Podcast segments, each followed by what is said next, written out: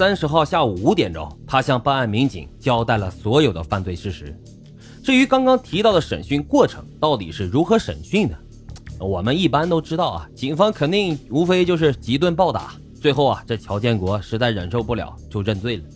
对于有着重大杀人嫌疑的案犯，在那个年代，全国警察在审讯的时候都是这样的。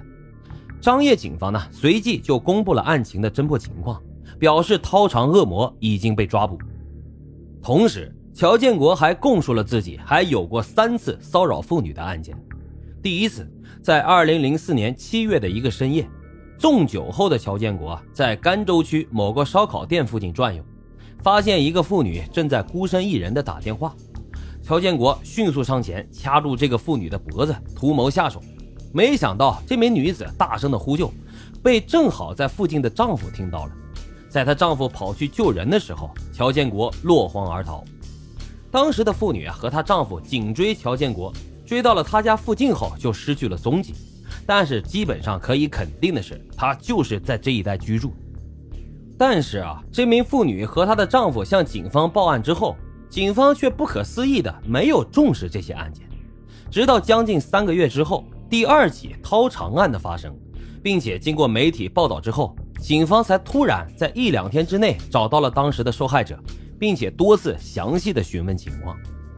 如果在接到第一起案件报案后，警方能够及时的侦破，并且对乔建国采取相应的法律措施。那么发生在林子和小花身上的悲剧，或许啊就可以避免了。但是啊，这个世界就是这样，已经发生的事情已经没有办法后悔再去更改。花有重开日，人无再少年嘛。乔建国第二次骚扰妇女的案件时间是在二零零四年八月十二号，林子惨死之后仅仅三天时间，八月十五号，乔建国再次伸出了自己罪恶的双手。当天深夜。乔建国到甘州区某个酒厂对面的一个小区去讨账，在楼道里面，他碰到了一个妇女。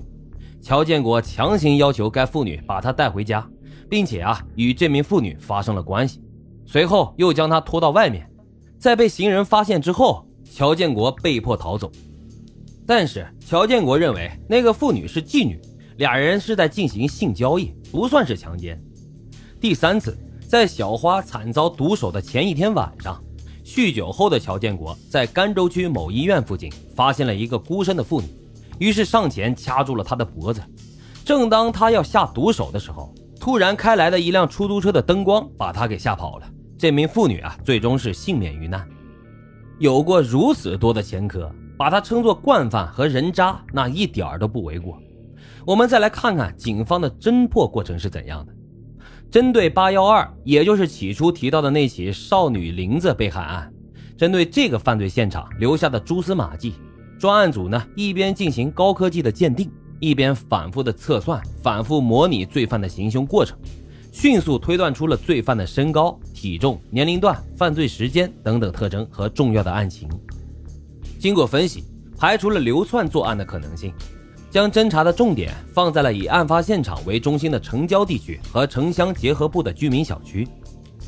办案民警在居委会和社区警务室的配合下，分组对案发现场附近的所有居民、受害者的亲属、社会关系具备犯罪特征的所有有前科、有劣迹、年龄在十八到三十五岁的人员，以及受过性生活婚恋打击的人员，进行了地毯式的排查。对列入排查范围的对象全部造册，逐个排除，使犯罪嫌疑对象逐渐的缩小。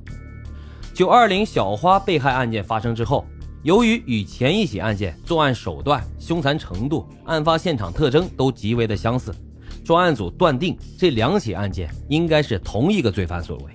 于是决定并案侦查。两起案子在引起了张掖警方高度重视的同时。也引起了甘肃省公安厅和国家公安部的高度重视。公安部的一位副部长通过网上看到了这个消息之后，当即做出了重要批示，要求当地警方迅速破案，严惩凶手。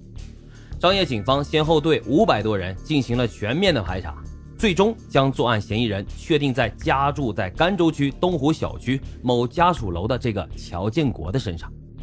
办案人员在调查过程中。两位熟识乔建国的市民反映，九月二十号零时许，他们三个朋友在案发现场附近曾经和乔建国擦身而过。当时啊，看到他神情紧张，满身尘土，手上呢还有血迹，可能由于匆忙，并没有认出他们。而他们呢，也以为是一贯爱酗酒的乔建国又醉酒摔倒了，沾了一身土，摔伤了手之类的。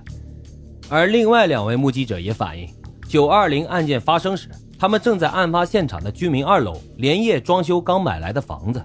听到楼下女人的喊叫声时，从窗户探出头来看了看，在黑夜当中，隐隐约约的就看到一对男女在撕扯，当时还以为是小两口在打架，也就没有介意。但对男子的身高、体型、衣着的印象非常深。当时经过抢救苏醒过来，仍然躺在病床上的小花，从警方出示的二十多个嫌疑对象照片中，一眼就指认出了特征很像犯罪嫌疑人的两个人，其中一个就是掏肠恶魔乔建国。另外，还有几位知情者也向警方提供了一些与案情有关的重要证据，警方呢也让他们在二十多张照片中进行辨认。也都非常肯定的指认出了乔建国，同时乔建国本人的行迹也表现得十分可疑。八幺二少女林子案件发生后，他曾急匆匆的离开张掖，前往河北的女朋友处。九月二号回来后，正值警方在进行地毯式的排查，他在家里待了三天后，又匆忙的赶回了河北。